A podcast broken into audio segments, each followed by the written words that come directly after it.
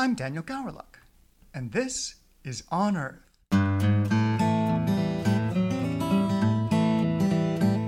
On Earth is brought to you by the Pacific Museum of Earth. In this podcast, we aim to show what it's like to be an Earth, ocean, or atmospheric scientist. There's a lot of diversity under that umbrella, and not all of our scientists wear lab coats. Today on Earth, we're talking to Farhad Bouzari.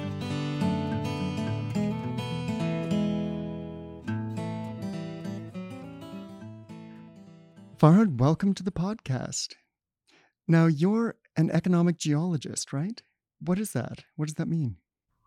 Well, economic geology is uh, one of the field of geology. As you know, geology has many diverse uh, field of study. Economic geology is one of them, and it deals with uh, with m- materials in Earth environment that can be used for economic or industrial purposes, such as metals that uh, that we use for industry. So it deals with uh, identifying how these materials form in Earth, how we can uh, find them or discover them, uh, as well as how can we also work with a mining engineer to mine them, basically. So it's it's it's basically mostly dealing with natural resources.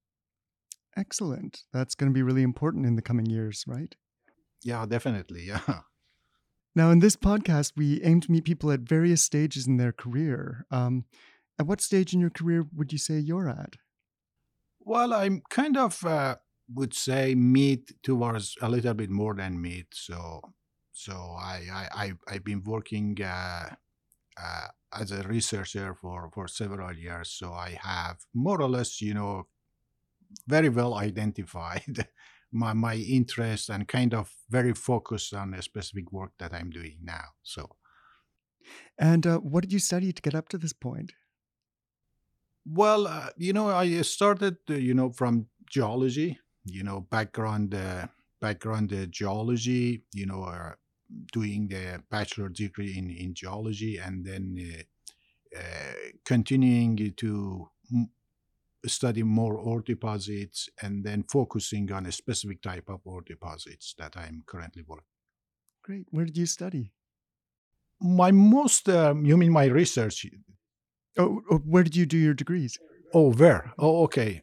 Uh, I did my uh, my undergrad uh, studies back in Iran. That's where I originally was born. So that's uh, I did my undergrad degree at Ferdowsi University of Mashhad in in in Iran, and then uh, then I then I worked for the Geological Survey of Iran for a couple of years, and after that I came to Queen's University at Kingston, Ontario. Did my master in mineral exploration, which is a specific program that they had at that time, and then stayed there and continued for my PhD and did my PhD in economic geology.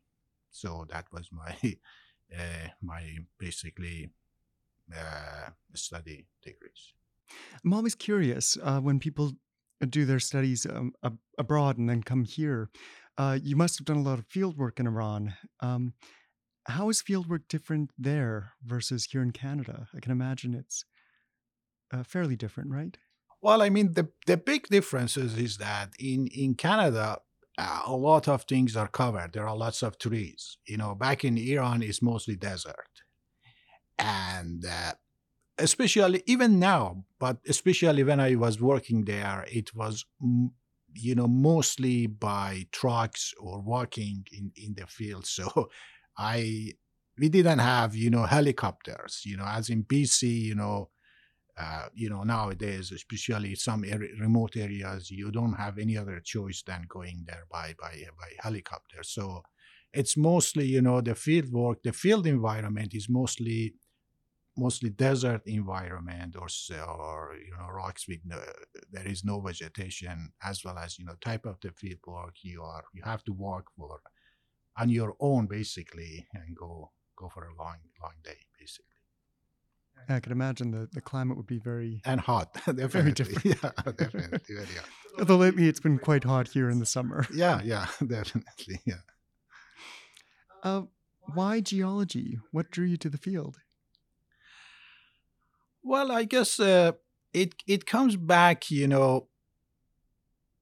I would say my first experience with the geology was the first course I took at university, physical geology, and and that maybe changed uh, changed my path and basically made what I am today. And that that's maybe a lesson for for everybody.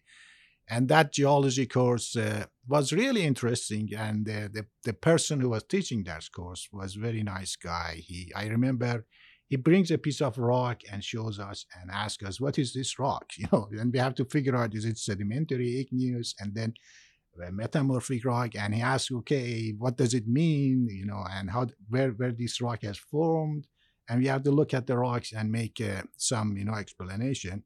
And and the interesting part of that course was at the end of that course, the first year course, we had a one day field trip. So he took us outside the town and he showed us some rocks and we were collecting rocks. I remember I was the last person going back to the bus for the next stop. So that was really, I was really excited going, especially for the field experience. And I was so excited, even though the, the term has finished and I'm supposed to go back home uh, for, for a visit for the break.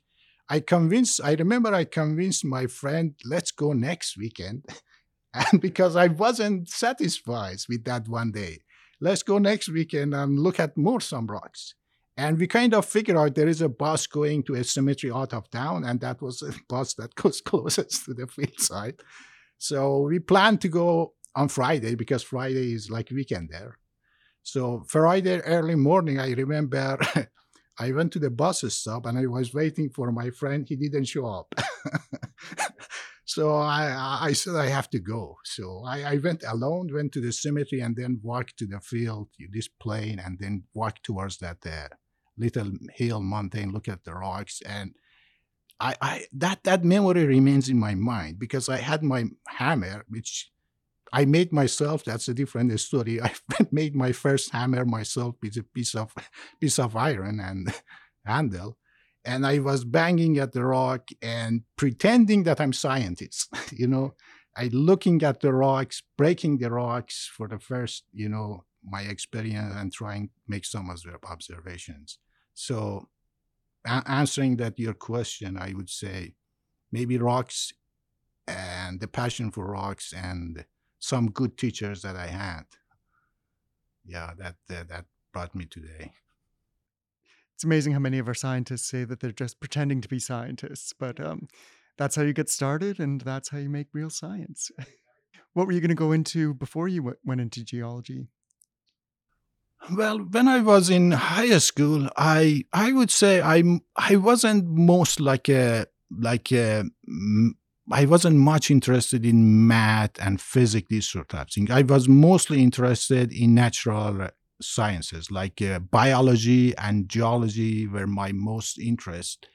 And, you know, I was thinking, you know, to go to biology and become a doctor or a physician or that environment or become a, you know, going to geology rocks. But the destiny and that course maybe played the role. So I finally chose become geologist. You went into the biology of Earth. Yeah, exactly. You're still a doctor, just an Earth doctor. Yeah, that's that's as good as yeah, can be. Yeah.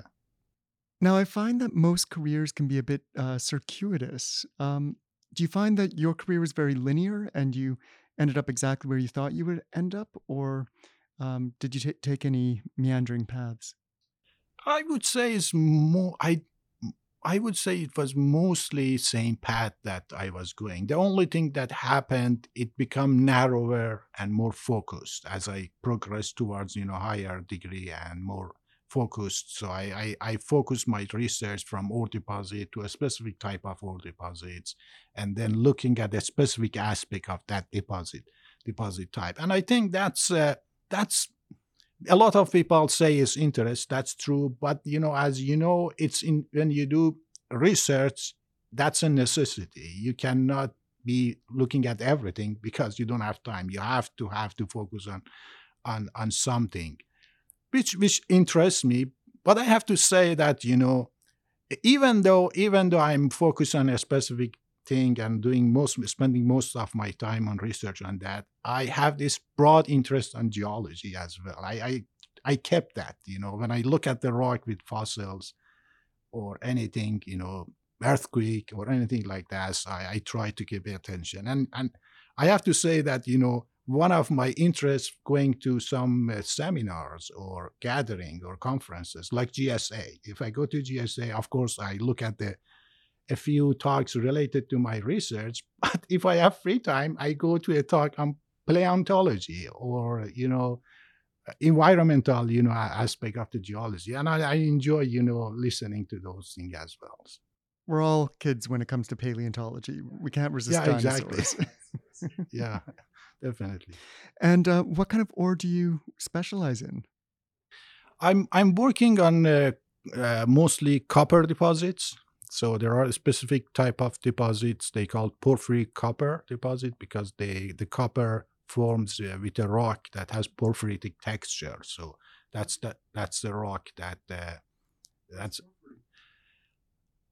the the porphyry is a rock texture that you have uh, phenocryst like a feldspar phenocryst uh, that uh, they are coarse, coarser and in a ground mass which is finer grain.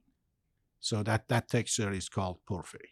Is it a sedimentary rock or igneous? No, it's it's igneous rock. So it's it's igneous rock, uh, like uh, yeah, granite, for example, or granodiorite or diorite. These things can have fine grain or coarse grain or mix in between with the porphyry. Is it more intrusive igneous or?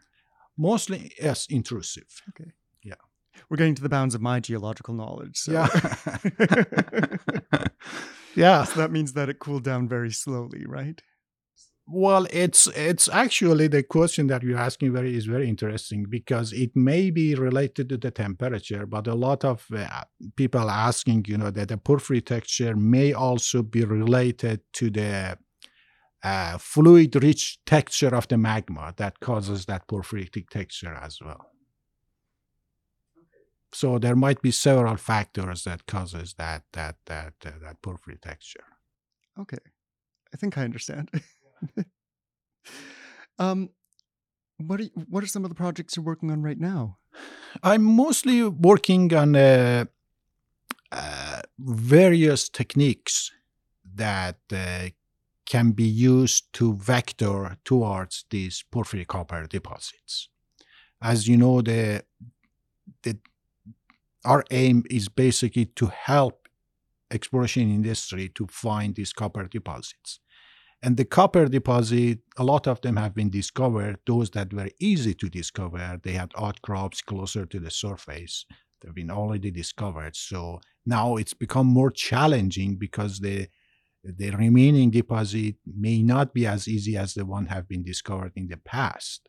So they they might be covered, they might be at some depth, the, the evidence of mineralization may be not as easy to identify.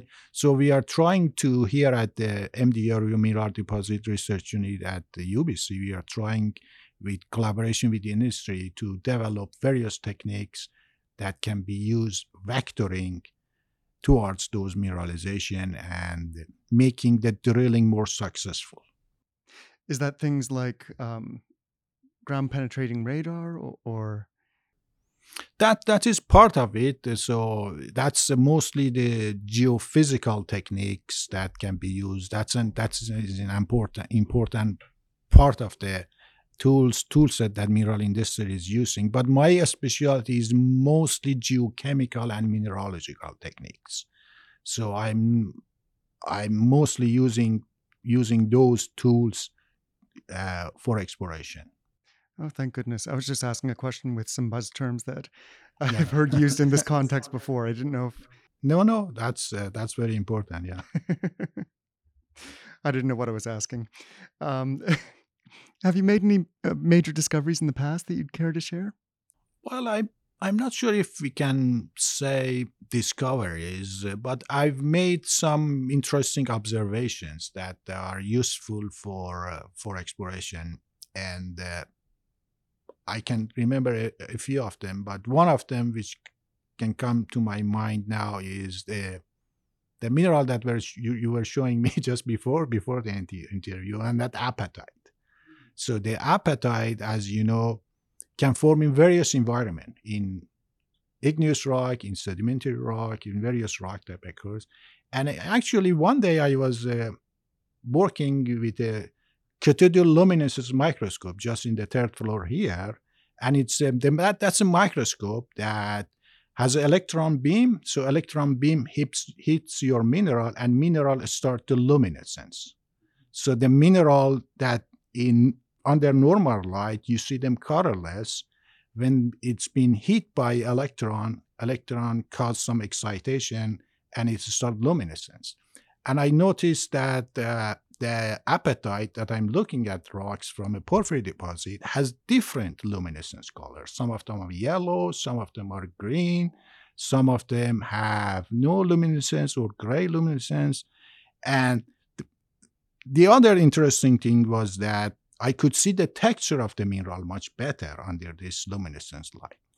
And then uh, the longest story making short is that we realized that this texture and this luminescence uh, uh, color of the apatite can be related to the ore deposits.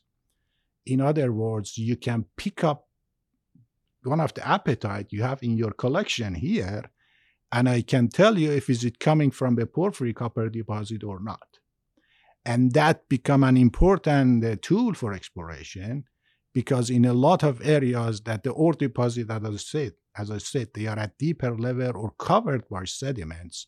If we can find that little you know 200 or 300 micron apatite grain and look at it under the CL and see evidence uh, that it's sourced from a porphyry copper deposit, that makes that area more interesting for exploration company to look for to find the source of that apatite.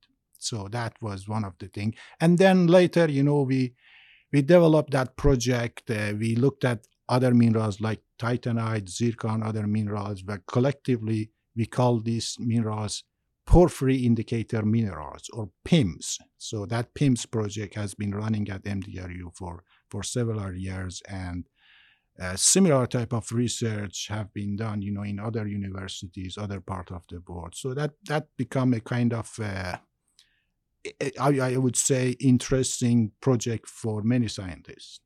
So, are these minerals like uh, absorbing some of the properties of the surrounding rock and then being transported upward? It's they are mostly reflecting the the, the, the ore deposit, like this copper deposit, as you say, they are forming a, that in a, the, the porphyry rock that you are asking question, they are coming from a magma. So the magma somewhere in there, and and, and, and the magma uh, at some stage develops fluids. We call them hydrothermal fluids, and those fluids are the one that uh, carry the copper and concentrate copper and then make ore deposits. So those those hydrothermal fluids interact with apatite, and the apatite has a signature of that hydrothermal fluid, and the chemistry and texture of the apatite can go back. We can link the chemistry and texture of the apatite to the magma source, composition of the magma. So, what type of the magma was that? Was the magma sulfur rich? Was that magma water rich as well as the chemistry of the hydrothermal fluid. So we link the mineral with its source, which is magma, as well as the fluid which was interacting with them. It's kind of like how a piece of bread can absorb the smell of a, a refrigerator, right? Yeah, exactly. Yeah, that's a very good analogy. now, one of my favorite parts of this uh, interview series has been hearing about um, field stories. Uh, you mentioned one, your formative field story. Um, I've never gone to the field myself, but it sounds like it's this magical place where um, wonderful things go wrong and uh, uh, comical things go right. Um, do you have any fun field stories that you'd care to share? Yeah, you know, as I said, one of the fun things about the geology is the field aspect of it. You go to the field and, you know, in environment, especially in BC in Canada, it's uh, it's a very wild and you know natural environment go. I I, I remember a couple of years ago we had a grad student, and uh, I went with her to the field. And I was doing a little bit my own uh, field work, and she was helping her as well on her sampling. We were working uh, in old around the old mine, and uh, I was maybe a couple of meters distance from her, so very close to each other. She was uh, originally from South America, so her native language was Spanish, but of course, both of us speak English. and while I was looking at the rock, and suddenly I realized he's talking, he was, she, she looked very scared, and she was talking with me in Spanish. And I looked at her and said, Why is she talking so seriously and why is she so scared talking in Spanish with me? And then she was showing a distance something, and I realized she is showing a bear, a small black bear. and she didn't realize that she's speaking Spanish. And I saw the bear. Of course, the bear was at some distance and walked away. And I I watched her walking, talking Spanish, and I started laughing. so while I was laughing, then she realized that you know she's talking Spanish, and then start switching to English. And then you know, I I told her that you know because she probably so she was so scared, you know, naturally she went to his mother language, talking talking Spanish to me. So that was a memory, interesting memory that I have. How how long ago was that? Uh, that was uh, 2000, uh, 2000, around 2008, I think. Yeah, 2008 or 9. I think it's pretty obvious why your research and why your work is important. Um, but I'm not sure people know exactly how important um, mineral exploration is. Would you care to explain why we need minerals so badly in the modern world? Well, because uh, because our life, you know, it depends on a lot of things that we use in everyday life. It depends on uh, uh, on natural resources, especially various type of natural resources, metals, for example. You know, a lot of people say, for example, the the cell phone that you have. You know, I'm, I'm sure you heard. I heard anything from 30 or 40 up to 75 different type of elements are used to making an iPhone, for example. So it's from copper, gold, uh, you know, various type of uh, elements, um, rare earth elements are used in, in various things. And also in future, you know, especially relating to my my expertise in copper exploration, you know, the things becoming more electric. Uh, it's looks like it's it's the future you know electric cars everything becoming electric and in order to have that you need to have copper okay? So there is a demand for natural resources for metals especially uh, things like like copper in the in the in the future. And that that high demand you consider that high demand a lot of materials you need and put that next to the fact that a lot of ore deposit easy one have been already discovered. So we have two things the demand going up and the exploration becomes more difficult. So that's why you know it the industry comes back to us to, to the research and ask us show us more effective way that we can find more resources to answer those demand if we don't mine more copper, we're going to have to drill for more oil.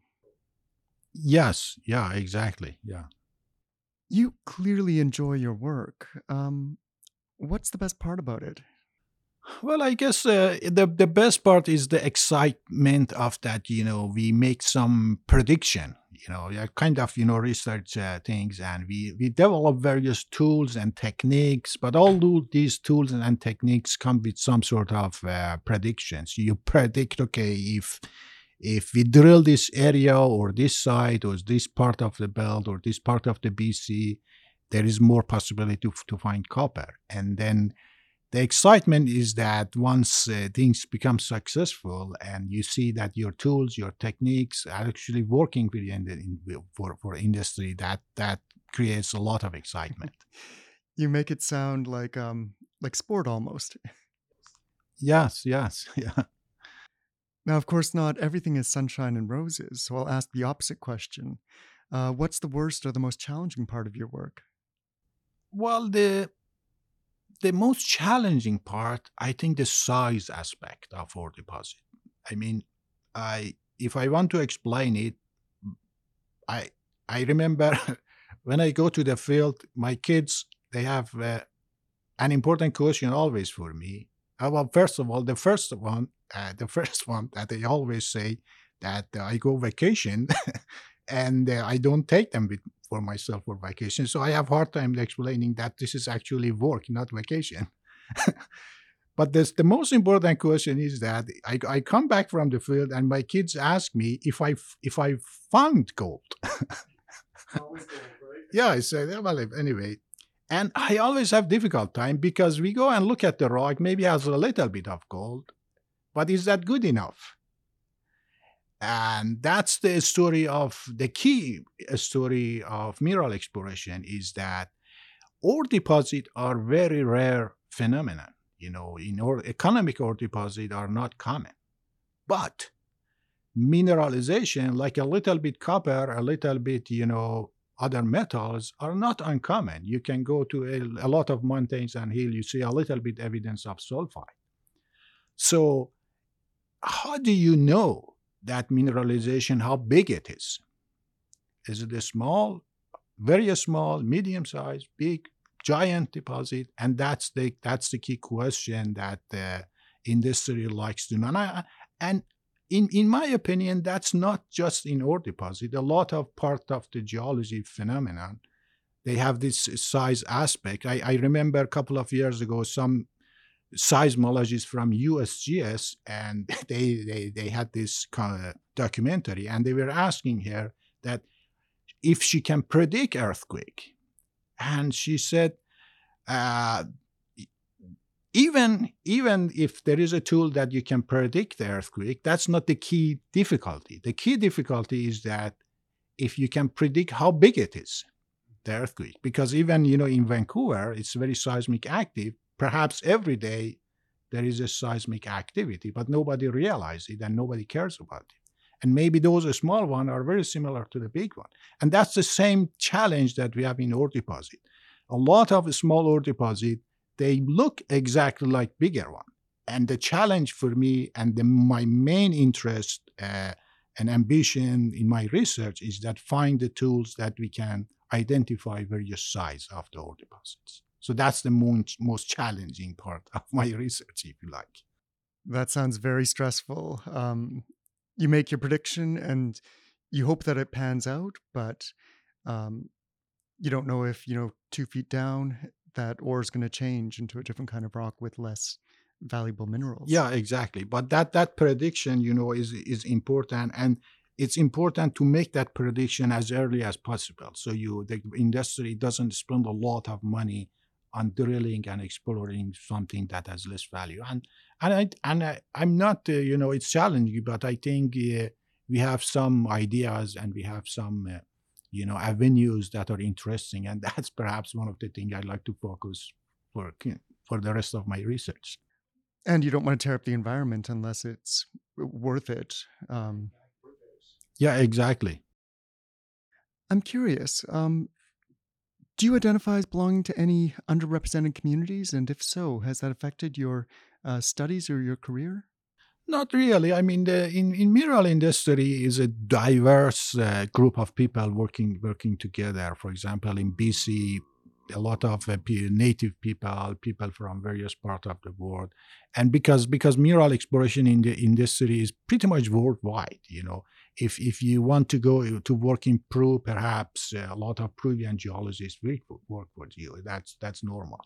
So it's it's in fact you know in mineral exploration it's common to work with a diverse people from different background, different culture, different uh, you know, communities. I think that's the, one of the benefit that if anybody comes and work in mineral exploration or economic geology, have the benefit to work with a large number of group from different parts of the world. You're exploring not just the earth physically, but also culturally. Yes, exactly. And and the the various beauty of the you know natural environment of the of the earth. You go various type of the world from northern British Columbia to desert in Chile, you know, to uh, to mountains in uh, you know Turkey, for example. Also various part of the world. Yeah, that's that's that's a, one of the beauty of being geology, I think. Have you had a favorite place to explore?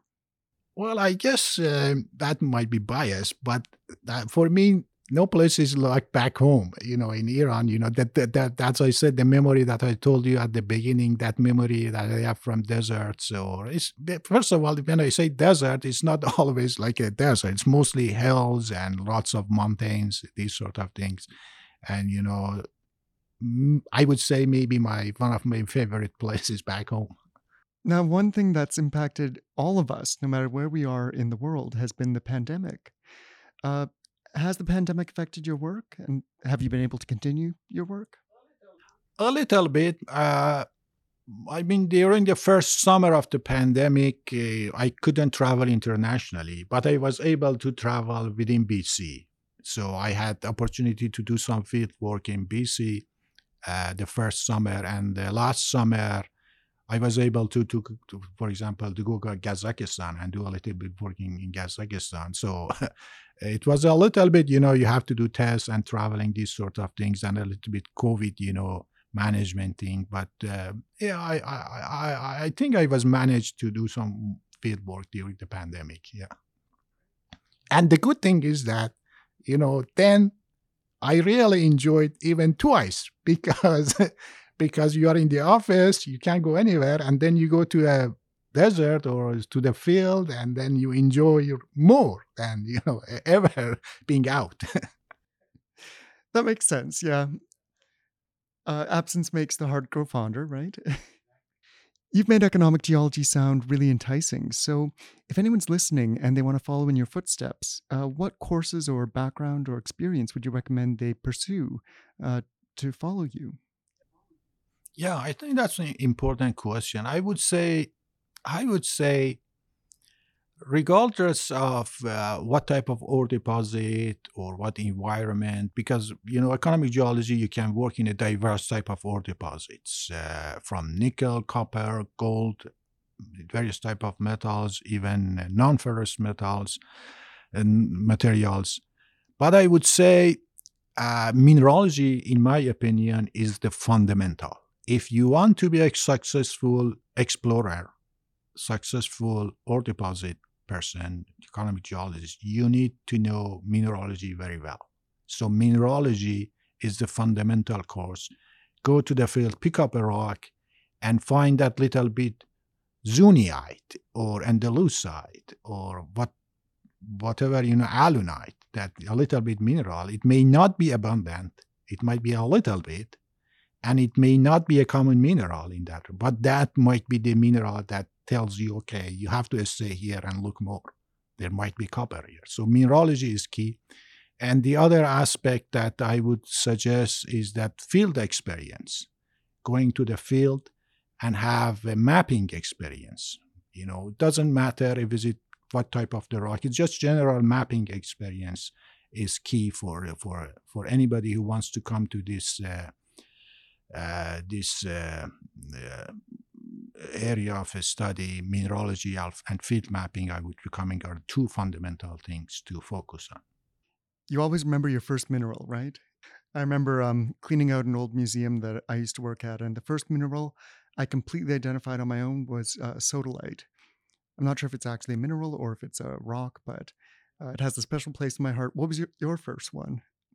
I think I the first mineral that got my attention during that my first uh, field was uh, uh, gypsum, crystals of gypsum, and that shiny gypsum mineral crystal of gypsum that I saw, and you could you could scratch them. In fact, that was very nice. I remember that. Good choice. Now, you've been really inspiring today. Who inspired you when you were getting started? Well, a lot of people during my career have in, inspired me. I would say, I would say my teachers, uh, particularly two of them, were very inspiring for me. The first one was my my mineralogy and economic geology teacher when I was undergrad. His name is uh, Dr. Muhammad Hassan Karimpour. He was really, you know, exciting uh, person in terms of uh, inspiring us for ore deposit and, uh, and mineral exploration. So that he got me actually to the idea of uh, looking at ore deposits. And then uh, the second one was my PhD supervisor, Dr. Alan Clark. He inspired me to look at cop- porphyry copper deposits. So I learned a lot of things from him. And it's interesting, I would like to say the third person that inspired me was uh, a person, a porphyry geologist. His name is Spencer Titley. He passed away a couple of years ago. And it's interesting, I met him only once in the field for one day. But that one day was really important for me. We had a field visit in, in southwest US, and we looked at the old mine, copper mine, Silver Bell, and he showed us various rocks and in that deposits. And at the end of the day, he walks towards the edge of this uh, open pit and looks at the horizon and looks at the distance in deserts. So I remember it was nice and sunny day. And I will look at the distance, and he, he asked the question that he wants to know when he first sees the evidence of this deposit when he's coming from distance. And that that the thing that he said uh, stays in my mind, and he was really a smart person. And basically, what he was referring at that was that when you see the footprint of this ore deposit from several kilometers. So that was very inspiring for me. So my teachers and this person have had, had really, you know, influenced me. Even though the third one, the third person was only one day. That's a very cinematic memory. I can see it in, in my mind. Uh, do you have students in your lab? I had, you know, one of the things at MDRU and I enjoy most is that working with the students. So we, I, I had, uh, I worked with uh, several uh, masters and PhD students, uh, you know, work with them uh, and uh, Mm, basically some mentored some of them and helped them with field work and these sort of things. And i and i i, I have to say I, I learned a lot from from the students that i worked with had the opportunity to work with them last few years. That's great it's always good when it's a two-way street. What do you look for when you choose your students? I think uh, you know if students have uh, have really interest uh, spending time in the field and uh, really enjoying looking looking at rocks. And i think that's that's one of the key thing that i would like to see to see to see with the students but also the other thing is that the students that have questions uh, and and ask question about uh, about the rocks and ask question about how these rocks have formed, how the ore deposit have have, have formed. So, uh, students that uh, that would like to find new things, and I think that's that's a key thing that the uh, that is important in, in, in our research. We have to look at things in, in from different angle, and some of the students can do that better. That's something I really love about seasoned geologists is they can look at a rock and it tells a whole story about the um the history of the earth and what that rock's been through to become what it is right now. Yeah, and as as you perfectly said it, you know, uh, we we all we have is a piece of rock or a thin section or a or a chemical analysis of the rock or whatever property you choose. And then from that, you have to basically read the history and figure out where it has formed, in what environment, what temperature, pressure, chemistry, all these sort of things you have to make interpretation. So that that reading the history from the rock is basically most you know most of the thing that we do is try trying to figure out that. Now, that's all about looking at a rock's history. Um, I want to look to your future. Uh, you mentioned that you're about midway through your career. What would you like to have as your legacy when you retire?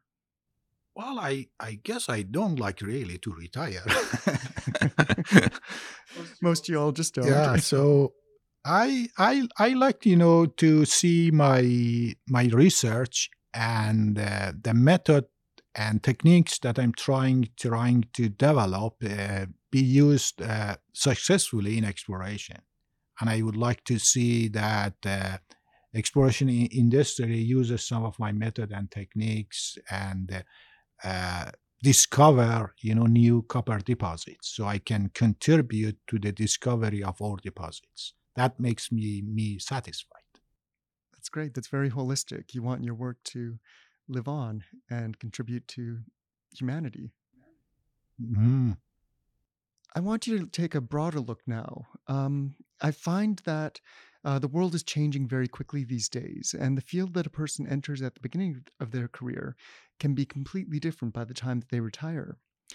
Where do you see economic geology going in the future, and what advice do you have for young people to anticipate some of those changes? Well, I think uh, the way that uh, mineral exploration worked maybe 30 years ago will be different in 30 years from now. So things have changed, and as as I said, the the things become more difficult to explore. And uh, the thing that I would like for maybe next generation to keep in mind that uh, still they need those traditional uh, experience or knowledge, as I mentioned, mineralogy, and uh, field experience and ability to interpret rocks.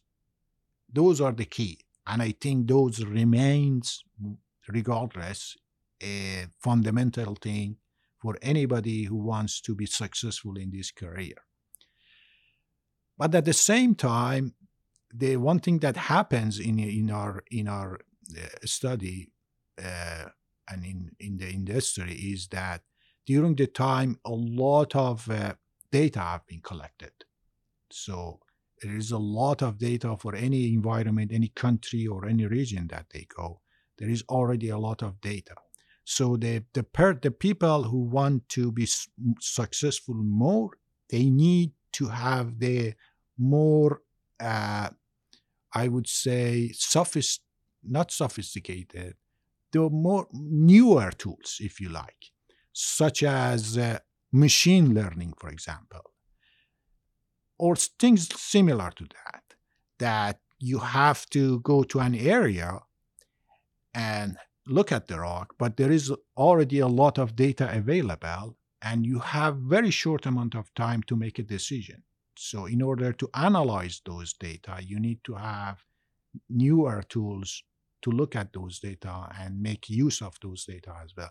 So they the new generation of the geologists they have to have the traditional methods of mineralogy those sort of things as well as newer methods of things and if they have these both they can be successful if they miss the one of them that's that will not work i love that answer it's very mature um, you have to learn the basics but you also have to be a part of the future that's perfect.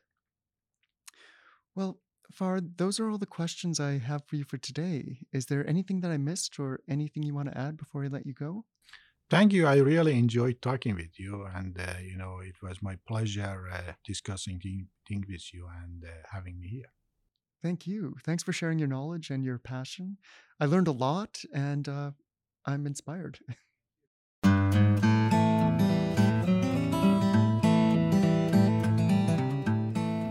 Thanks for listening to On Earth. On Earth is hosted by me and produced by myself, Kirsten Hodge, our editor Mel Woods, and Ollie Beebe designed our logo. On Earth is made possible thanks to the generous support of the Canadian Geological Foundation. For more episodes like this one, please visit our website at pme.ubc.ca slash learn slash podcast or listen on Spotify, Apple Podcasts, or wherever you get your podcasts. See you next week here on Earth.